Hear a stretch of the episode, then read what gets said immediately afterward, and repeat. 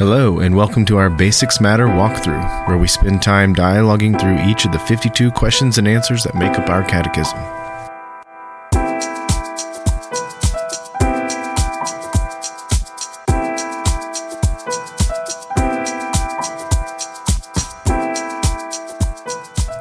Today, we begin a new project intended to do two things. First, we hope to provide a helpful resource for those of you at Sunnybrook who are working through our Basics Matter class, but missed one for some reason or another. Second, we hope these short conversations will serve as supplementary material to the work we do in the classroom, perhaps even as a companion to the printed form of our catechism, once we finish all the editing and polishing and actually have the whole thing sent to the printers. In our first conversation today, I have with me Jim Johnson and Justin Ebert, both of whom contributed quite substantially to the development of the Basics Matter curriculum. We aren't actually dealing with any of the Catechism's questions and answers in this first episode, however. Rather, we felt it would be best to begin with some foundational items. The two subjects we have today are what is a catechism, and why did we write one for Sunnybrook?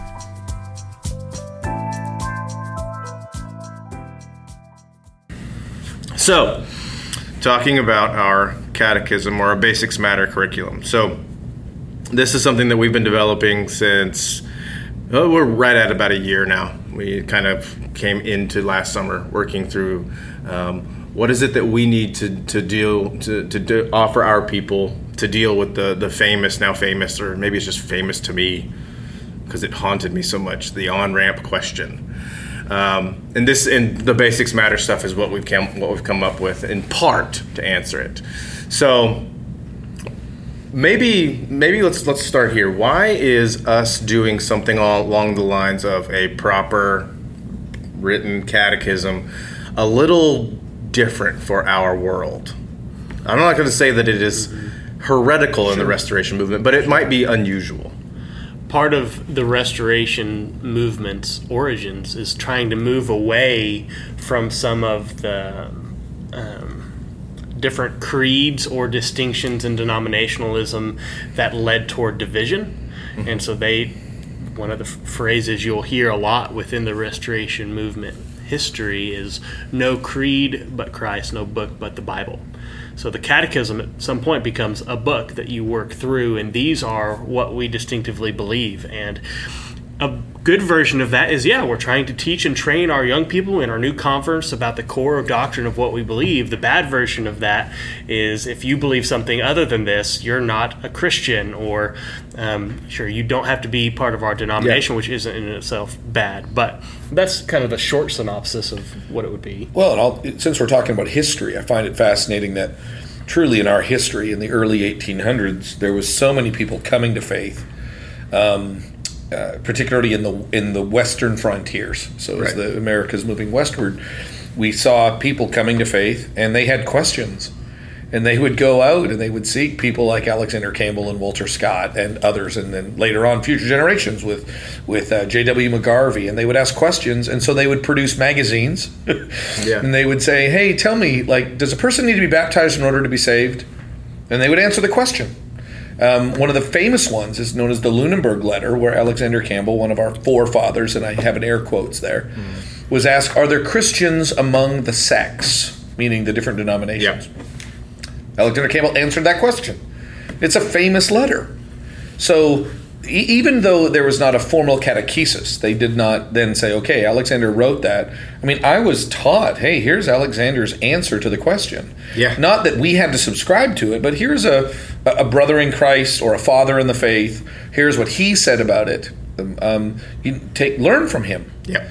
And so there was there was not a formal catechesis but in terms of the collection of all of the writings that happened back then, yeah.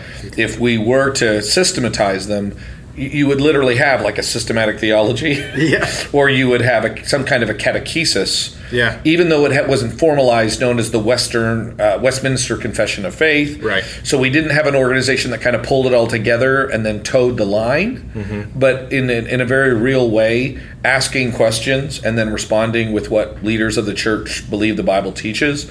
That actually is part of our heritage. Yeah, interestingly, so it's, it's not it's not like the the restoration movement goes against hearing questions and giving them answers.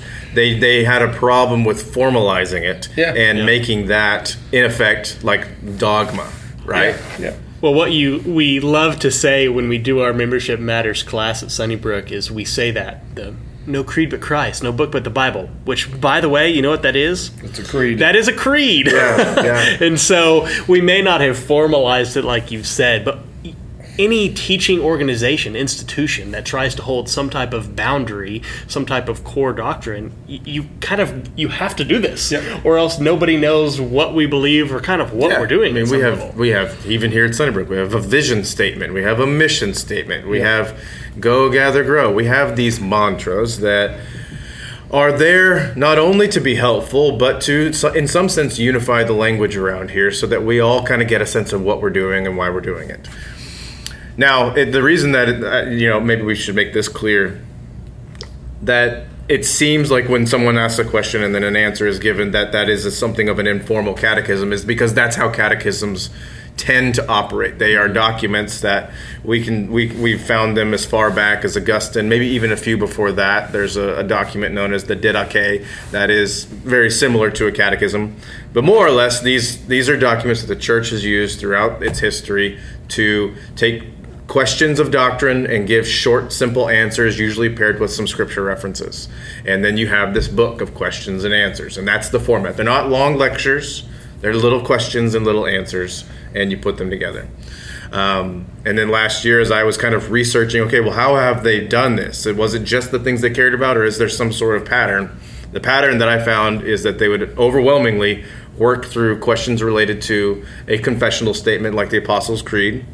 Um, they would overwhelmingly work through ethical matters like the Ten Commandments.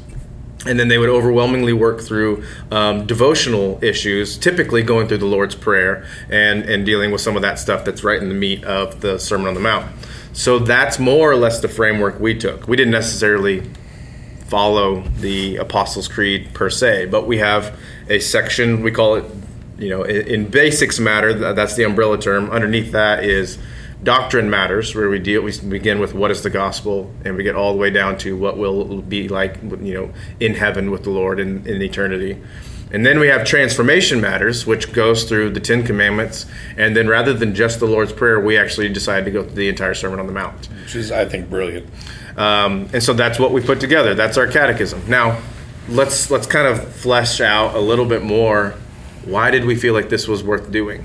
Or Well, it's it's a it's a part of who we are.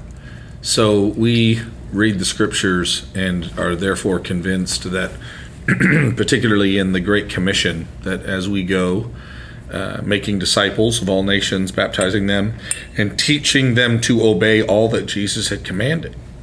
So that is the that's the you know the the Great Commission. And so, as we do that, both uh, here and then even through our missionaries that are around the world, um, we believe that people need to grow in their understanding of and obedience to who Jesus Christ is. And so, uh, you had mentioned earlier the on ramp problem, which is that there's a lot of people that always stay at a rather low level of understanding, and therefore their obedience is going to be tied to their level of understanding. Okay, there's there is a connection there, Right. And so, the more people know about God in terms of who He is, His character, and His promises, the greater confidence they can find, and even the greater obedience they will naturally enjoy. Mm-hmm. So, I, I think that it's in essence kind of who we are because of how we read the scriptures. Therefore, it's not just, yeah, this is a great strategy to help our people move down the pipeline known as discipleship. It's no, this is at the very core what we see Jesus commanding us to do, so we're going to do it. First Peter chapter two says that um, Peter's instructing people to, like newborn infants, long for pure spiritual milk. And that's he's not using that in a negative connotation. yeah, he's yeah, saying like you do need to know the basics of the spiritual life that you're entering into. Yeah. And then the writer in Hebrews in chapter five talks Well, about no, read the read the rest of that So- because I like the rest of that too. Yeah.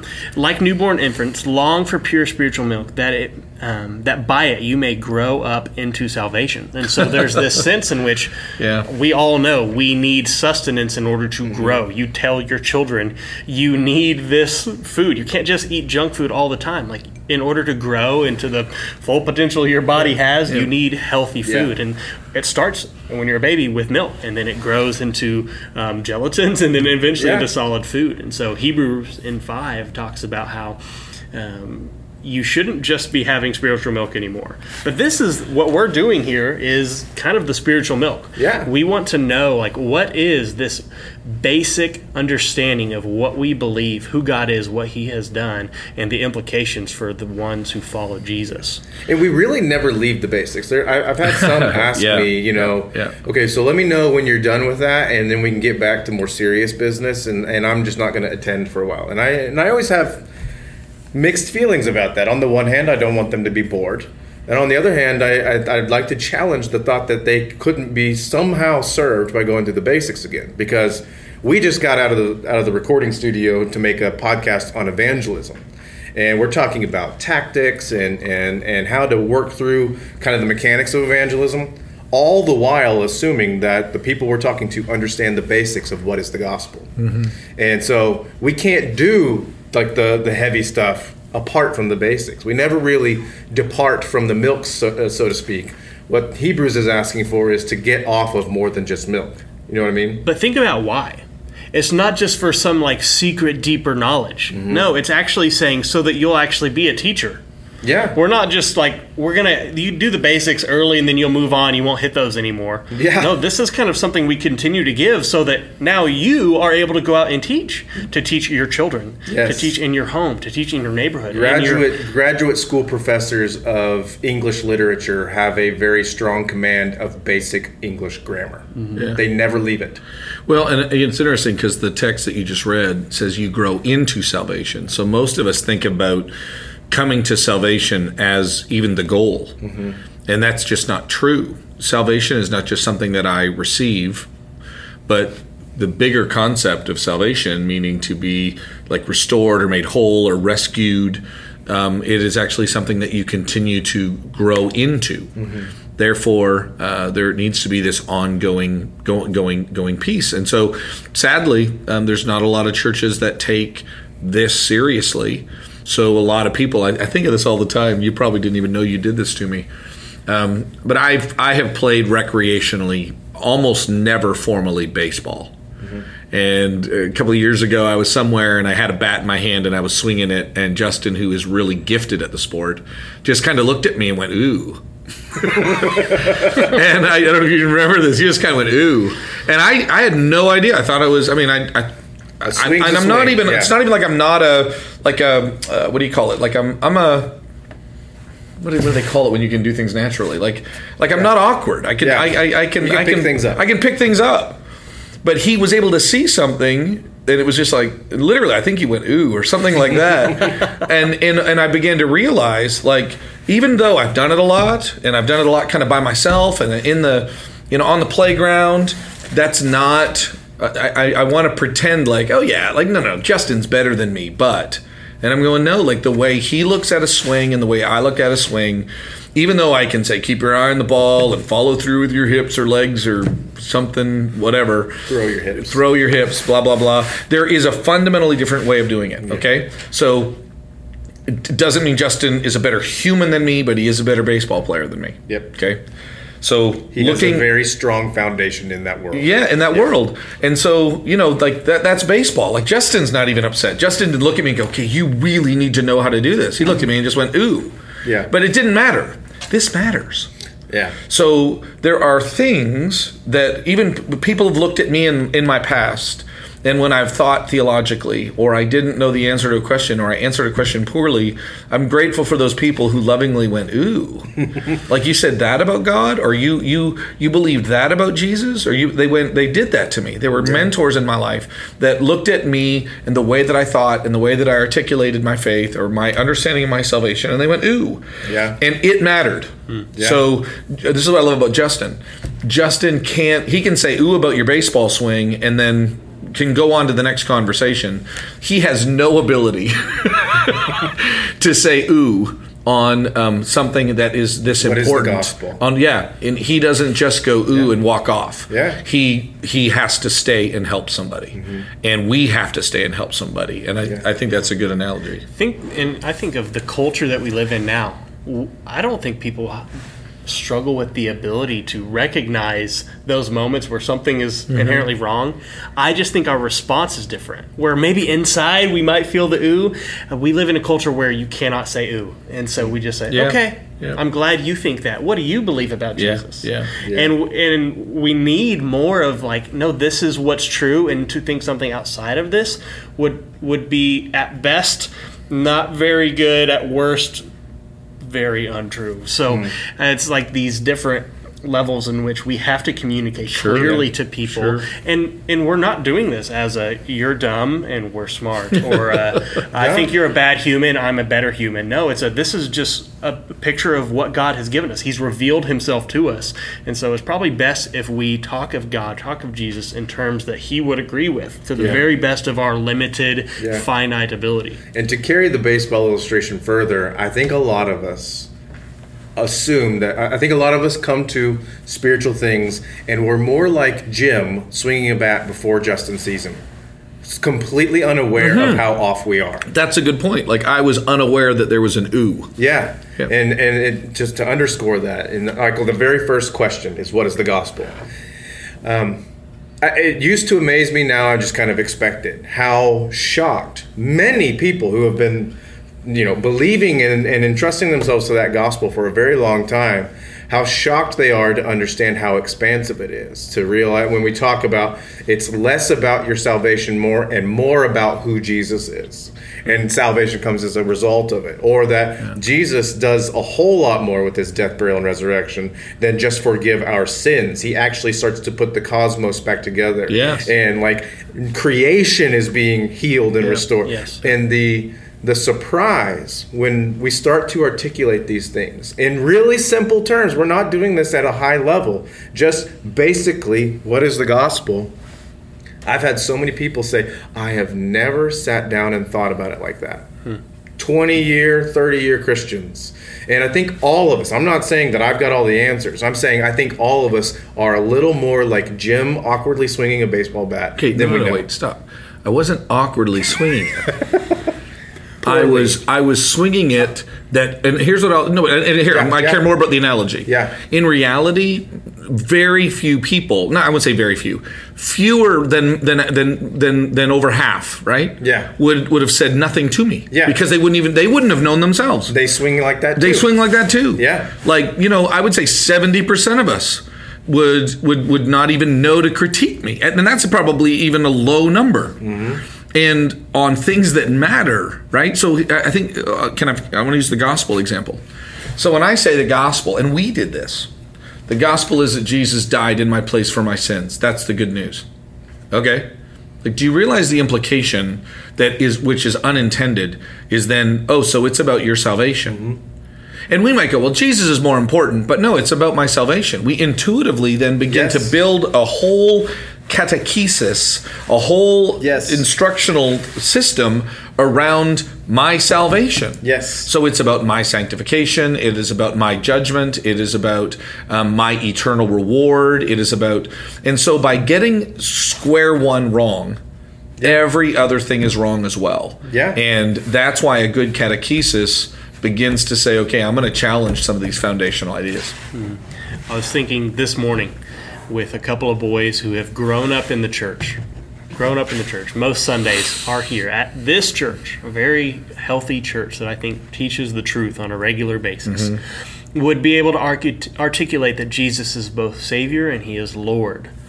And then we're talking about so, what does it actually mean that Jesus is King over your life? Mm-hmm. and like over you at school. And Jesus is king over you at home. And Jesus is king over you on the baseball field. And how much different that is. Like to actually begin to Yeah. live that out and how important it is to go from kind of um, maybe being able to articulate a phrase versus that becoming part of who we are. And this is a beginning and uh, maybe sometimes a middle ground for some people in that process. Yeah. Okay, this has been really helpful. In conclusion, um, one other thing that I, I, I've always hoped the, that our Basics Matter material would achieve is to develop for us, as we've done with our discipleship material that we've made in years past, but that it would develop for us a shared language. Mm-hmm. One or both of you discuss just briefly, like help us understand why that's such a critical component of what it is we're trying to do around here. So we think in terms of our language, mm-hmm. right? I, I, love to even challenge people. Try to think of something you don't know the word for. Yeah. Um, especially conceptually, like we really are limited by our language. Yeah. So a, um, there are people that don't have understandings of certain things because they don't know the language for it. Right. So I think it brings a greater understanding and clarity when we explain terms and concepts so that we're all doing that. Um, I, I, know we're not debating, but in a debate format, which is let's say to, to pursue a deeper understanding of something. So yeah, not to not, not, to win an argument, yeah. but truly to kind of pursue a greater understanding of something. Number one, define terms. Right. Why? Because if you're talking about something and I'm talking about something, and we might even be using the same term, but we're talking about two totally different things, then that's called miscommunication. Yes. So in my marriage and in my relationships, miscommunication is uh, not having a shared language with a shared understanding of what those terms mean. Yeah like a swing. Yes. You're talking. Jim might be thinking golf, and Justin's thinking baseball. They're using yep. the same word, different yep. things. Totally. Yeah. And so that's where I think it's really, really valuable. Is it gets us on the same page. Nothing to add there. I, I want to ask one quick question. Yeah. I mean, you, you can figure out how to add this in, or why the word catechesis? Because uh, yeah, it, which it, I know why, by the way. um, I am as I trend towards my twilight years, Jim, I am, and, and I hope that this is not just a flavor of the month thing for Ryan Vincent, but I am feeling less and less apologetic about trying to stick with the traditional way that things are described.